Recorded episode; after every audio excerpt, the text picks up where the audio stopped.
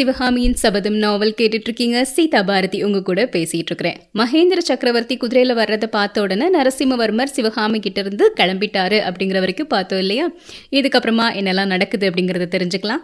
சிவகாமி அங்கிருந்து கிளம்பி அவங்க வீட்டுக்கு வர்றாங்க. அதே சமயத்துல மகேந்திரவர்மரும் குதிரையில வந்திருக்கக்கூடிய இடம் ஆயனரின் வீடு தான் மகேந்திரவர்மர் பார்க்கறதுக்கு நல்ல ஆஜானுபாகுவான தோற்றத்தோட இருப்பாராங்க. அவருடைய முகத்துல பல நூறு வருடங்களா வாழையடி வாழையா வந்த ராஜகுலத்தின் வீரக்கலை இருக்கும். அதோடு அவர் நல்ல கல்வியெல்லாம் கற்றிருக்கிறதுனால ஒரு வித்யா தேஜஸும் அவருடைய முகத்துல பிரகாசிக்கும். காஞ்சி நகரின் பிரசித்தி பெற்ற பொற்கொல்லர்கள் செஞ்ச அழகான ஒரு கிரீடம் அப்புறம் குண்டலம் இது எல்லாத்தையும் போட்டிருப்பாரு. அவருடைய மார்பில் விதவிதமான வர்ணங்களோடு பிரகாசித்த நவரத்தின மாலைகள் இருக்கும். காஞ்சி நகரம் தான் அந்த நாட்களில் ரொம்ப அழகழகான பட்டு ஆடைகளை உற்பத்தி செய்கிறதுல பிரசித்தி பெற்றிருந்தது. அப்படிப்பட்ட அழகழகான பட்டாடைகளை மகேந்திர சக்கரவர்த்தி அணிஞ்சிருக்கும் போது அந்த பட்டாடைகள் இன்னும் அதிக அழகோடு திகழ்கிற மாதிரி நெசவு கலைஞர்களை பெருமையோட சொல்வாங்களாம். இப்படி பார்க்கறதுக்கே அவ்வளோ அற்புதமாக இருக்கக்கூடிய மகேந்திரவர்ம சக்கரவர்த்தி இப்போ ஆயனரின் வீட்டுக்கு வந்திருக்கிறாரு. குதிரையிலிருந்து இறங்கும் போதே சக்கரவர்த்தி கேட்குறாரு ஆயனரை பார்த்து ஆயனரே அன்னைக்கு ராத்திரி சுகமாக வந்து சேர்ந்தீங்களா? சிவகாமி சௌக்கியமா? அப்படின்னு. ஆயனர் கும்பிட்டுட்டு சொல்கிறாரு சுகமாக வந்து சேர்ந்தோம் ராஜா. ஆனால் சிவகாமி தான் ஒரு மூணு நாளாக கொஞ்சம் உடம்பு சரியில்லாமல் இருக்கிறா அப்படிங்கிறாரு. இப்படி பேசிகிட்டு இருக்கும்போது அப்படியே அவங்க வீட்டுக்குள்ளே வர்றாங்க. சக்கரவர்த்தி வரக்கூடிய சமயங்களில் அவர் உட்கார்றதுக்காக ஆயனர் ஒரு அழகான கல் சிம்மாசனத்தை அமைச்சு வச்சிருந்தாரு. அந்த சிம்மாசனத்தில் மகேந்திரர் உட்கார்றாரு. ஆயனர் அப்படியே கண்ணை காட்டின உடனே சிவகாமி வந்து சக்கரவர்த்திக்கு வணக்கம் சொல்கிறாங்க இப்போ ஆயனர் சக்கரவர்த்தியை பார்த்து அரசே அரங்கேற்றம் நடுவில் தடைப்பட்டு போனதுலேருந்தே குழந்தை கொஞ்சம் உற்சாகம் இல்லாமல் இருக்கிறா. நீங்க தான் அவளுக்கு ஆசி கூறி உற்சாகப்படுத்தணும் அப்படின்னு சொல்றாரு. சக்கரவர்த்தி ஆயனரை பார்த்து ஆயனரே உங்க குமாரி அன்னைக்கு நடனம் ஆடின மாதிரி எனக்கு தோணல. நடன கலையே ஒரு உருவம் எடுத்து வந்து ஆடின மாதிரி இருந்தது அப்படின்னு சொல்றாரு. இன்னும் என்னென்னலாமோ வித்தைகள் அன்னைக்கு வரப்போகுது அப்படின்னு நினைச்சு ஆவலோட காத்துட்டு இருந்தேன். ஆனா நடுவுல எழுந்து போக வேண்டியதாகிருச்சு. ரொம்ப முக்கியமான செய்தி. நம்ம ராஜ்யத்துக்குள்ள அந்நியர்கள் படையெடுத்து வந்துட்டாங்க. அது அவ்வளோ முக்கியமான செய்தியா இல்லைன்னா நான் போயிருக்கவே மாட்டேன். வாதாபி அரசன் புலிகேசி பெரும் படைகளை திரட்டிட்டு படையெடுத்து வர்றான். ராஜ்யத்துக்குள்ள சளுக்கர்கள் படையெடுத்ததுனால எனக்கு வந்த கோவத்தை விட சிவகாமியின் அரங்கேற்றம் தடைபட்டு போனதுனால வந்த கோவம் தான் அதிகமாகுது. இந்த குற்றத்துக்கு தகுந்த தண்டனையை அவங்க அனுபவிச்சே தீர்வாங்க அப்படின்னு சொல்றாரு மகேந்திர சக்கரவர்த்தி. இப்படி அவர் பேசும்போதே அவருக்கு அந்த நடன கலை மேல எவ்வளோ ஒரு ஆர்வம் இருந்தது. சிவகாமியின் நடனத்தை அவர் எவ்வளோ தூரம் ரசிச்சிருக்கிறாரு அப்படிங்கிறது நமக்கு தெரிய வருது. சிவகாமியை பார்த்து மகேந்திரவர்ம சக்கரவர்த்தி சொல்றாரு அரங்கேற்றத்தப்போ உனக்கு நிறைய மரியாதை செய்யணும் அப்படின்னு திட்டம் போட்டிருந்தேன். அதெல்லாம் செய்ய முடியாம போயிடுச்சு சபையில செஞ்சிருக்க வேண்டிய சன்மானத்தை இங்கேயாவது செய்யலாம்னு நினைச்சிருக்கிறேன் அப்படின்னு சொல்லிட்டு அவருடைய கையில இருந்த ஒரு ரத்தின பையிலிருந்து அழகான ரெட்டை வட முத்து மாலையை எடுக்கிறாரு. அந்த முத்து மாலையை சிவகாமியின் கைகளில் கொடுக்கறதுக்காக வர்றாரு. சிவகாமியும் வந்து சக்கரவர்த்தியை பார்த்து பணிவோடு வணங்கி கைகளை நீட்டுறாங்க. மகேந்திரர் முத்துமாலையை எடுத்து சிவகாமியின் நீட்டிய கைகளில் வைக்கக்கூடிய அந்த சமயத்தில் ஒரு அபசகுனமான சம்பவம் நடக்குது. மாலை சிவகாமி கைகளிலிருந்து நழுவி கீழே தரையில் விழுந்துருச்சு. ஆயனரின் முகம் அப்படியே சட்டுன்னு சுருங்கி போயிருச்சு. மகேந்திர பல்லவர் கூட கொஞ்சம் கலங்கி போன மாதிரி தெரிஞ்சது. சிவகாமி மனசுல கூட ஒரு அதிர்ச்சி ஏற்பட்டிருக்கலாம். ஆனா இது நடந்த அடுத்த கணமே அவங்க முகம் அப்படியே மலர்ந்து போயிருச்சு. காரணம் என்ன அப்படின்னா கீழே விழுந்த முத்து மாலைய அந்த கணத்துல குமார சக்கரவர்த்தி நரசிம்மவர்மர் சட்டுன்னு குனிஞ்சு எடுக்கிறாரு. எடுத்த மாலைய சிவகாமியின் கரங்கள்ல அவர் வைக்கிறாரு. சிவகாமி அதை ஆர்வத்தோடு வாங்கி கண்களில் ஒத்திட்டு கழுத்தில் போட்டுக்கிட்டாங்க. அந்த முத்து மாலை பரிசை நரசிம்மவர்ம சக்கரவர்த்தியின் கைகளால் பெற்றுக்கொண்டது பற்றி சிவகாமி ரொம்ப சந்தோஷப்படுறாங்க. அந்த சந்தோஷம் அவங்க முகத்திலையும் பிரதிபலிக்குது. இது எல்லாத்தையுமே மகேந்திரவர்ம சக்கரவர்த்தி பார்த்தாலும் அப்படி பார்க்காத மாதிரி இருந்துட்டாரு. ஆயனரை பார்த்து மகா சிற்பியாரே இந்த முத்து மாலையை போல இன்னும் எவ்வளவோ உயர்ந்த பரிசுகள் எல்லாத்தையும் உங்க புதல்வி வருங்காலத்துல அடைய போறா. இந்த பல்லவ ராஜ்யத்துக்கே அவளால புகழும் மகிமையும் ஏற்பட போகுது. வருங்காலத்துல எது எப்படி நடந்தாலும் சரி அவளுக்கு எந்த விதத்திலையும் உற்சாக குறைவு ஏற்படவே கூடாது. அவளுடைய நடனக்கலை பயிற்சிக்கு தடை வரவே கூடாது. அப்படி வராம நீங்க தான் பாத்துக்கணும் அப்படின்னு சொல்றாரு. பல்லவேந்திரா நீங்களும் குமார சக்கரவர்த்தியும் உற்சாகப்படுத்துறதுக்கு இருக்கும்போது சிவகாமிக்கு உற்சாக குறைவு ஏன் ஏற்பட போகுது அப்படிங்கிறாரு. மகேந்திரர் அதுக்கு பதில் சொல்கிறாரு அப்படி இல்லை ஆயினரே இந்த யுத்தம் வந்திருக்கு பார்த்தீங்களா இது காரணமாக நானும் குமார சக்கரவர்த்தியும் கொஞ்ச நாள் இங்கே வர முடியாமல் போகலாம். உங்களை பார்க்க முடியாமலும் போகலாம். அதனால உங்கள் கலை பணிக்கு எந்த விதமான பிரச்சனையும் வந்துடக்கூடாது சிவகாமி சாதாரண பெண்லாம் கிடையாது. மற்ற பெண்களை மாதிரி உரிய பருவத்தில் இல்வாழ்க்கையை மேற்கொண்டு அற்ப சுகங்கள்ல காலங்கழிக்க பிறந்தவ கிடையாது. பெண்ணாக பிறந்தவங்கள லட்சத்தில் ஒருத்தருக்கு தான் இப்பேற்பட்ட கலை உணர்ச்சி ஏற்படும்.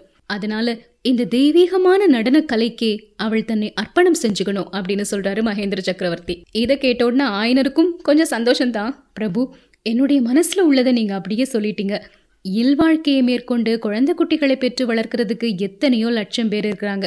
ஆனா இந்த அபூர்வமான தெய்வ கலையை பயின்று வளர்க்கறதுக்கு அதிகம் பேர் இல்லவே இல்லை அப்படின்னு சொல்லிட்டு சிவகாமியை திரும்பி பார்த்து சக்கரவர்த்தியின் பொன்மொழிகள் எல்லாம் கேட்டியாமா அப்படிங்கிறாரு. சிவகாமிக்கு அவங்க அப்பா அப்படி பேசினதும் பிடிக்கவே இல்லை.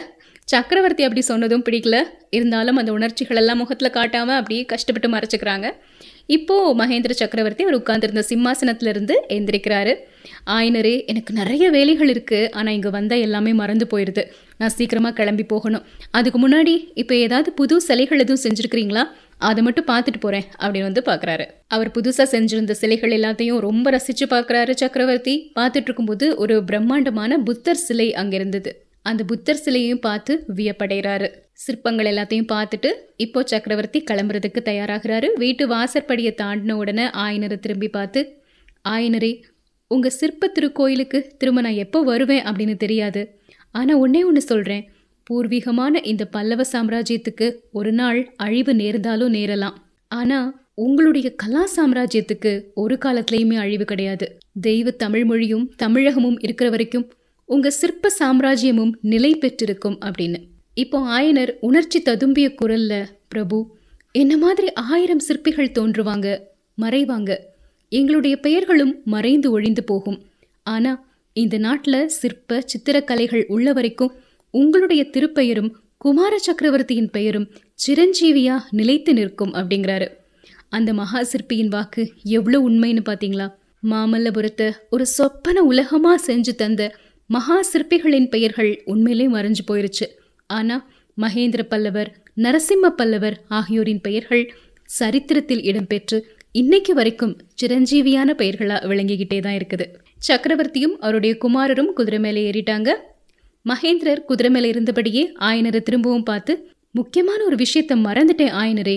நான் கிளம்புறதுக்கு முன்னாடி மாமல்லபுரத்தில் நடக்க வேண்டிய வேலைகளை பற்றி ஆலோசித்து முடிவு செய்யணும். நாளைக்கு மத்தியானத்துக்கு மேலே நீங்கள் துறைமுகத்துக்கு வந்துருங்க அப்படிங்கிறாரு. வந்துடுறேன் பிரபு அப்படிங்கிறாரு ஆயனர். மகேந்திர பல்லவரும் அவருடைய மகன் நரசிம்ம பல்லவரும் இப்போ குதிரையில் கிளம்பி போயிட்டாங்க.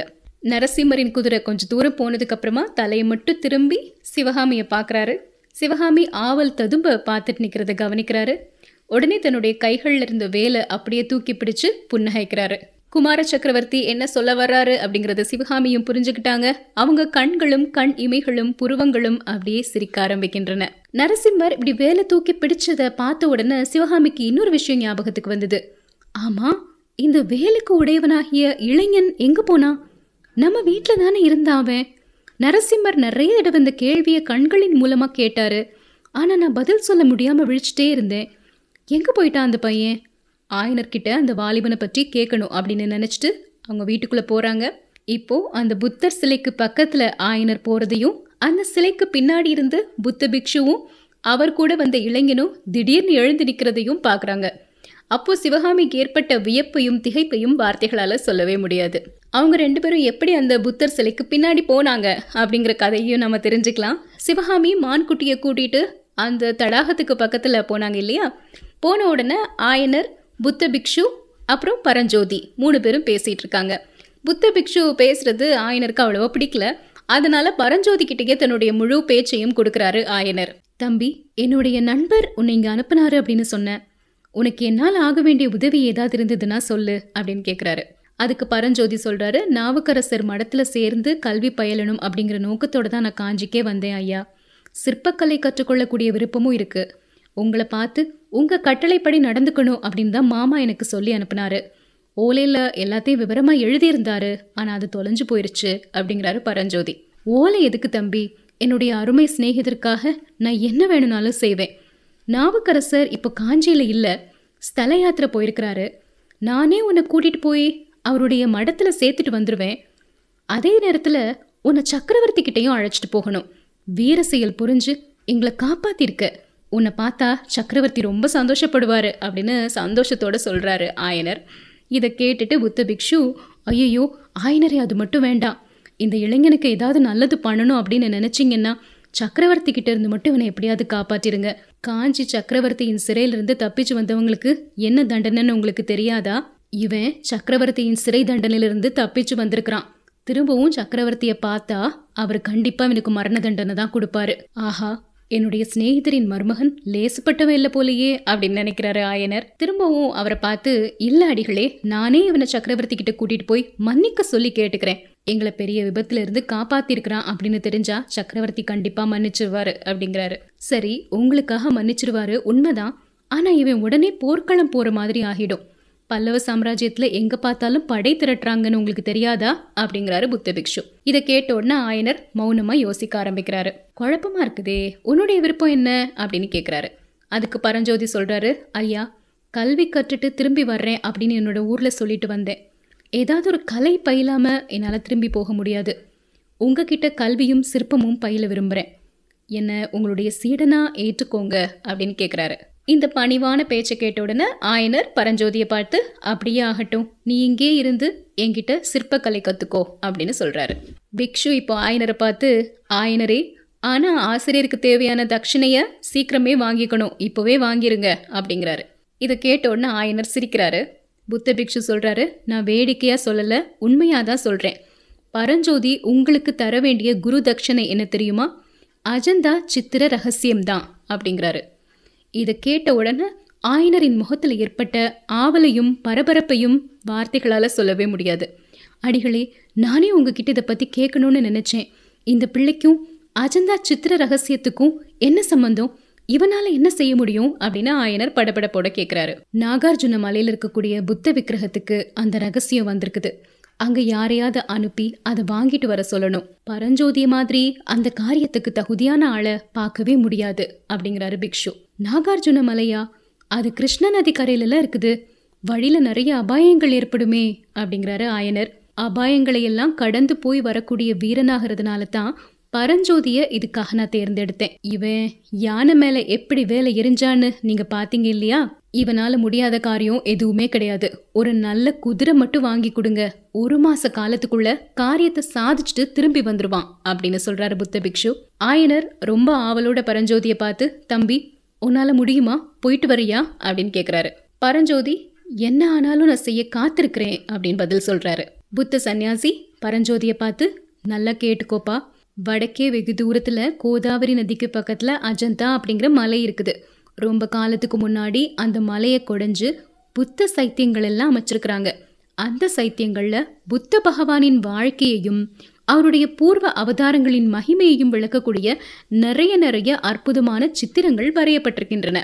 ஐநூறு வருடங்களுக்கு முன்னாடி வரைஞ்ச அந்த ஓவியங்கள் இப்பவும் வர்ணம் அழியாம புதுசா வரைஞ்ச மாதிரியே இருக்குது. அந்த அற்புதமான சித்திரங்களை எல்லாம் வரைஞ்ச சித்திரக்கலை மேதாவிகளின் சந்ததிகள் இப்பவும் அங்கதான் இருக்கிறாங்க.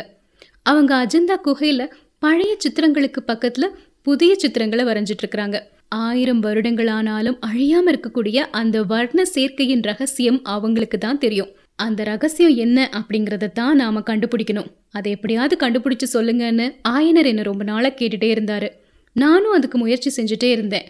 அந்த ரகசிய முறையை அறிஞ்ச அஜந்தா சித்திரக்காரர் ஒருத்தரை எனக்கு தெரியும்.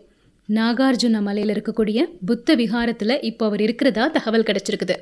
நீ போனேன்னா அவர்கிட்ட அந்த ரகசியத்தை தெரிஞ்சுக்கலாம் அப்படின்னு சொல்றாரு. பிக்ஷு இப்படி சொன்ன உடனே ஆயனர் பரஞ்சோதியை பார்த்து தம்பி நீ போயிட்டு வர்றியா? அந்த ரகசியத்தை மட்டும் நீ எனக்கு சொன்னேன்னா என்னுடைய வாழ்க்கை கனவுகளில் ஒன்று நிறைவேறிடும் ஆனால் நான் உன்னை வற்புறுத்த மாட்டேன் அப்படிங்கிறாரு. பரஞ்சோதிக்கு என்ன ஆசை அப்படின்னா நல்ல உயர்ந்த ஜாதி குதிரை மேலே ஏறி ரொம்ப தூரம் பிரயாணம் செய்யலாமே அப்படின்னு நினைக்கும் போது சந்தோஷமா இருந்தது. அதோட ரொம்ப முக்கியமான ஒரு காரியத்துக்காக ஆயன சிற்பி அனுப்புகிறாரு அப்படிங்கிறது ஒரு மாதிரி ஒரு பெருமையான உணர்வையும் பரஞ்சோதிக்கு கொடுத்தது. எழுத்தாணியில உட்காந்து எழுதிட்டு படிச்சுட்டு இருக்கிறத விட இந்த மாதிரி செயல்கள் தான் பரஞ்சோதியின் இயல்புக்கு ஒத்து வரும் அப்படிங்கிறதும் அவருக்கு நல்லாவே தெரியும். அதனால முழு சம்மதம் அப்படின்னு சொல்றாரு. ஆயனர் எப்படியாவது சக்கரவர்த்தி கிட்ட பேசி ஒரு உயர் ஜாதி குதிரையை வாங்கி தரேன் அப்படிங்கறதையும் சொல்லிடுறாரு இந்த தருணத்துல. இப்படி அவங்க பேசிட்டு இருக்கும் போதுதான் மகேந்திர சக்கரவர்த்தி அப்பதான் அந்த வீட்டுக்குள்ள நுழையிறாரு. புத்த பிக்ஷுவும் பரஞ்சோதியும் என்ன செய்யறது அப்படின்னு யோசிக்கிறாங்க. இப்போ வெளியே எங்கேயும் தப்பிச்சு ஓட முடியாது. அதனால சக்கரவர்த்தி கிட்டேருந்து ஒளிஞ்சுக்கணும் அப்படிங்கிறதுக்காக அந்த புத்த சிலைக்கு பின்னாடி போய் ரெண்டு பேரும் மறைஞ்சுக்கிறாங்க. சிவகாமிக்கு அவங்க ரெண்டு பேரும் அந்த புத்தர் சிலைக்கு பின்னாடி ஒளிஞ்சிருந்தது கொஞ்சம் கூட பிடிக்கவே இல்லை. தன்னுடைய தந்தையை பார்த்து எதுக்குப்பா இவங்களை இங்கே ஒளிய வச்சுருந்தீங்க? சக்கரவர்த்தியும் குமார சக்கரவர்த்தியும் இவங்களை பார்த்துருந்தா எவ்வளோ சந்தோஷப்பட்டிருப்பாங்க. குமார சக்கரவர்த்தி அவருடைய கையில் வேலை வச்சுட்டே இருக்கிறாரு பத்திரமா. அதை எப்படியாவது இந்த இளைஞர்கிட்ட திருப்பி கொடுக்கணுங்கிறதுக்காக தான் வச்சிருக்கிறாரு. நீங்கள் ஏன் இவரை இங்கே ஒளிய வச்சீங்க? அப்படின்னு கோவத்தோட கேட்குறாங்க ஆயனருக்கு என்ன பதில் சொல்கிறதுன்னு தெரியல. தட்டு தடுமாறி என்னோட விருப்பமும் அதுதாம்மா. பரஞ்சோதி வடக்கே போயிட்டு திரும்பி வரட்டும். வந்த உடனே சக்கரவர்த்தி கிட்ட அழைச்சிட்டு போயிடுறேன் அப்படிங்கிறாரு. இதுக்கப்புறமா என்ன நடக்குது? தெரிஞ்சுக்கலாம்.